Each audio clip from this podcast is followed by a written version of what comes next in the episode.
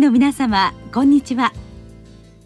恐林製薬がお届けする恐林シンポジア。毎週この時間は医学のコントラバシーとして一つの疾患に対し専門の先生方からいろいろな視点でご意見をお伺いしております。シリーズ。職域精神保健の課題の8回目。自閉スペクトラム症と ADHD と題して。昭和大学精神医学教授岩波明さんにお話いただきます。聞き手は慶應義塾大学名誉教授斉藤育夫さんです、えー、今日は ASD ADHD えー、等の発達障害を中心にお伺いいたしますけれども、まあ、発達障害というふうに申し上げましたけど今これ割とあの世間に知られてきてあの会社で、えー、なかなか仕事がうまくできないと遅いとそれからミスも多いとあるいは時間が長いことかかると。そうするとまあ上司の人がそのそういったあの困ってる職員の人えー、ちょっと発達障害じゃないかみたいなこと言って産業医に、まあ、聞かれることありますけどこの発達障害っていうのが皆さんがこう認識し出したのはいつ頃からなんでしょうか？はいあのー、まあ、かつてですね発達障害っていうのはあのー、まあ、児童とか思春期の疾患であると考えられてきたんですが欧米ですとやはりあの80年代90年代から少しずつまあ、日本においておそらく2000年代になってからやっぱり成人においてもこの発達障害の問題が、えーまあ、仕事上でもあるいは学校でもあるということがだんだん認識され始めてきたんだと思います。はい、えー、今はまああの発達障害の時代っていうことなんでしょうかね。そうですね。あの、うん実は有病率で見るとあの特に ADH はかなり高いということが分かってきてまして実際我々の周辺にもかなりの発達障害の特性を持つ方がいらっしゃるというふうに考えていいと思います。はいということで、まあ、あの今日は産業保険の枠組みでお伺いしますけど、まあ、そういったことで、まあ、困った職員の人がいて、まあ、あの産業に会ってこいみたいな話があった場合に、えーまあ、産業医としては、まあ、どういったポイントをその人とお話しするのが後につなげる場合の点で良いんでしょうか？はい、あのまあ産業医の先生方の問題というんでしょうか産業精神保険の問題で、まあ、かつてはやっぱりこう、まあ、うつ病を中心とした気分障害の問題がかなり大きかったんですがやはりこの10年15年、まあ、特に最近は、まあ、それに加えてですね発達障害の問題が大きくなっていると。で一つ先生方に認識していただきたいのは、まあ、発達障害ってのはあくまでも総称であると。でその中にいろいろな疾患が含まれていると。で成人の場合特に問題になるのが ASD、えー、自閉スペクトラム症と ADHD 注意欠如多動性障害でまたですね、まあ、これは日本だけの事情なのかもしれませんが日本で発達障害というとどちらかというともう ASD に偏った研究や診療がなされてきたと。えー、これは特に小児部門なんですが、ですからいまだに発達障害というと ASD っていうイメージをお持ちの先生は多いようなんですが実は ADHD の方がですねはるかに有病率が高くて、えー、一般社会の中にもかなりいらっしゃるとい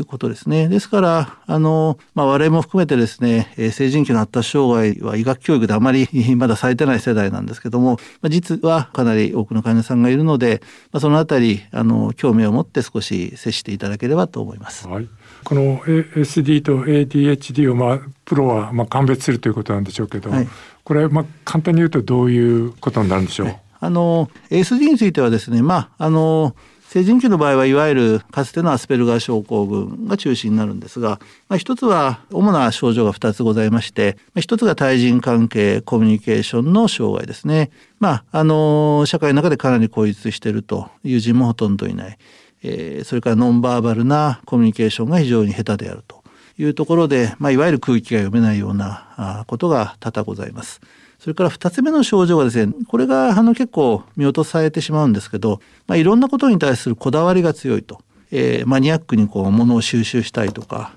自分の行動パターンですね例えば歩き方とか食べ方とかまあそういった、えー、マイルールみたいのが非常にあると。まあ、それが考え方にも、えー、非常にこう課題が強い場合があったりするので、えーまあ、その辺の評価はなかなか難しいんですけれどもあの対人関係の問題とこだわりの症状ですね。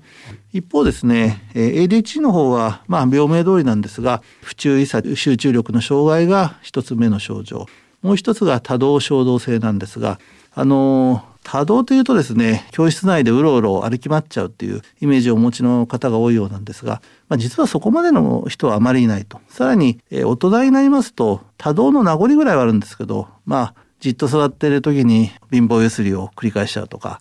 ある私の患者さんはなんか手を動かしてると落ち着くっていうんで、えー、米粒かなんかのですねいつも持っててそれをこう手でこれてるっていうことを言ってましたけど、まあ多動の名残で多動そのものが問題になることはなくてやっぱり注意集中の問題ですね、それがあの社会生活で問題になることが一番多いと思います。はい。あのということですがこれあの両方がこう合併してるって人も中にはいるんでしょうか、はい、あの生来ですね両方の特徴ある方はいるんですけどあの臨床的に見ますとですね本来は ADHD の方なんだけども ADHD の方は本来はあの比較的フレンドリーであのお友達も多いんですが、まあ、やっぱり思春期ぐらいからいろいろマイナスの体験をすることでえ ASD に似たような対人関係の問題とか引きこもりを生じることがたびたびあるんですね。でしかも ADHD の方はこう、まあ、衝動的な行動パターンがあるんで、まあ、ちょっと変わり者とか思われてる場合が多いので、あのー、実際本質的には ADHD なんだけども、まあ、表面的に、ASD に似てるところからあ誤って判断されているという例が実は実臨床では様々見かけられます。はい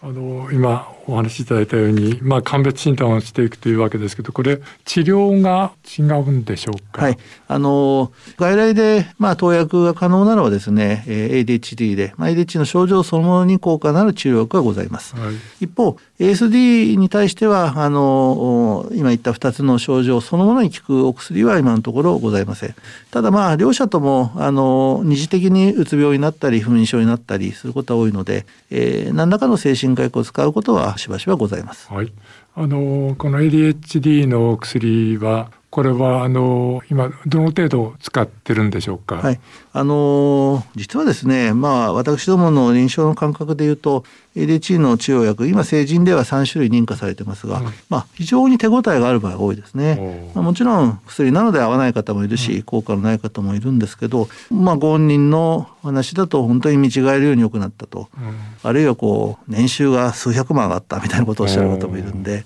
えー、注意集中の問題で困ってる方、まあ、あるいは一部衝動性の方衝動性の問題もありますが、あのまあ、ご本人が希望する場合はですね、あの比較的、えー、投薬を中心に治療することっていうのはあのかなり一般的になってます。かなり効果もあって割と飲み出すと目に見えてよくなるそうですね。あの、まあ、会社でかなり叱責されていつもこう上司に怒られたと、うん、まあ、そういう方があの、まあ、トップランクにまではいかないんですけど、うん、大体あの、まあ、下位 10%20% ぐらいのパフォーマンスだった人が、まあ、中間ぐらいまではあの回復するような場合はしばしば見かけます。なるほどはい、えー、それから集団カウンセリングも行うんでしょうか、はい。はい、えっと私どもの施設ではですね、えっと ASD と ADHD それぞれ別々なんですけどもあのまあグループでですね、えー、まあ集団精神療法と言ったらいいんでしょうか。あのまあそれぞれの特性に応じて、まあ、特に ASD では対人関係の問題をどのようにこうクリアしていけばいいかというようなことを中心に、まあ、いわゆる認知行動療法的なところも取り入れてそうですね半年ぐらいですかね、えー、毎月2回ぐらい1回3時間なんですけど、まあ、グループセッションを行っていると。まあ、それから ADHD に対しても、まあ、ADHD の方は皆さん症状が非常にこう似ておられるので、えー、例えば不注意を対象にして、まあ、どういう問題で不注意が生じているか、まあ、それに対してどういう対応をしているかというようなことをあのスタッフを交えながらグループディスカッションしてでやっぱりですねまあ患者さんの感想を聞きますとどちらのグループでやっぱり自分と同じようなところでこう困っている方があの実際に話をすることで、まあ、非常にこう実感が湧いて、まあ、どういうふうにこう対応策を皆さん取ってるかというのが非常に参考になったということをおっしゃる方が多いようです。はいということで、まあ、そういう枠組みがあると。であのただこれ仕事をまあしていっってもらうとい。うことが支援事業の支援のまあ肝になるわけですけど、えなかなかまあ仕事が難しいじゃないかとい。うことになると、やっぱりあの主治専門医としては、まあいろいろな今後のことを考えて、あのお話しするということになりますか、はい、そうですね。あの、まあ、一つ今制度的に利用をよくしているのがあの就労移行支援事業というもので、まあ、これは現在無職の方とか、まあ、転職を繰り返している方、まあ、そういった方に、まあ、発達障害だけを対象にしてるわけではないんですけどあのもう一回仕事の、まあ、訓練的なこととか企業実習とか、えー、そういうことを組み合わせて、えー、社会復帰えーまあ、特に障害者雇用に結びつけようと。そういう、えー、事業所があの都内では随分多いので実際我々の患者さんも数多く利用されてそこからあの就職に結びついている方もあのたくさんいらっしゃいます。うん、はい。ということで、まあ、あのこれ先ほど最初のところであの有病率がそれなりに多い、はい、ということで、はい、まあ、会社でもそれなりにいるということで、はい、まあ、今のようなあの流れがあるということを、まあ、産業医としてはまあ知ってでそれを会社の人事、あるいは上司とうまく共有しながら、専門医とつなげていくというような動きになるんでしょうか。はい、そうですね。あのまずぜひ産業医の先生方はその ASD や ADHD について、えー、まあ興味を持ってもらって、まあ現在のまあ産業精神学の中でまあ、うつ病も重要ですけどもあの一つ重要な柱になっているというところをあのぜひ認識していただいて、まあ、その上でですねあの、まあ、会社の人事の方とご相談して、まあ、まあ本人の環境調整みたいなところは会社内でもできることがありますので例えばそうですね、まあ、感覚過敏みたいな音に過敏な方なんかもいらっしゃるので、まあ、少しこう机を離れたところに置いていただくとかあるいはこう常時ヘッドホンみたいのをするのを許していただくとか、まあ、ここにあの対応していただくことはあの大変ありがたいことだと思います。はいどうもありがとうございました。ありがとうございました。シリーズ職域精神保健の課題の8回目自閉スペクトラム症と ADHD と題して、昭和大学精神医学教授、岩波明さんにお話いただきました。聞き手は、慶應義塾大学名誉教授、斉藤育夫さんでした。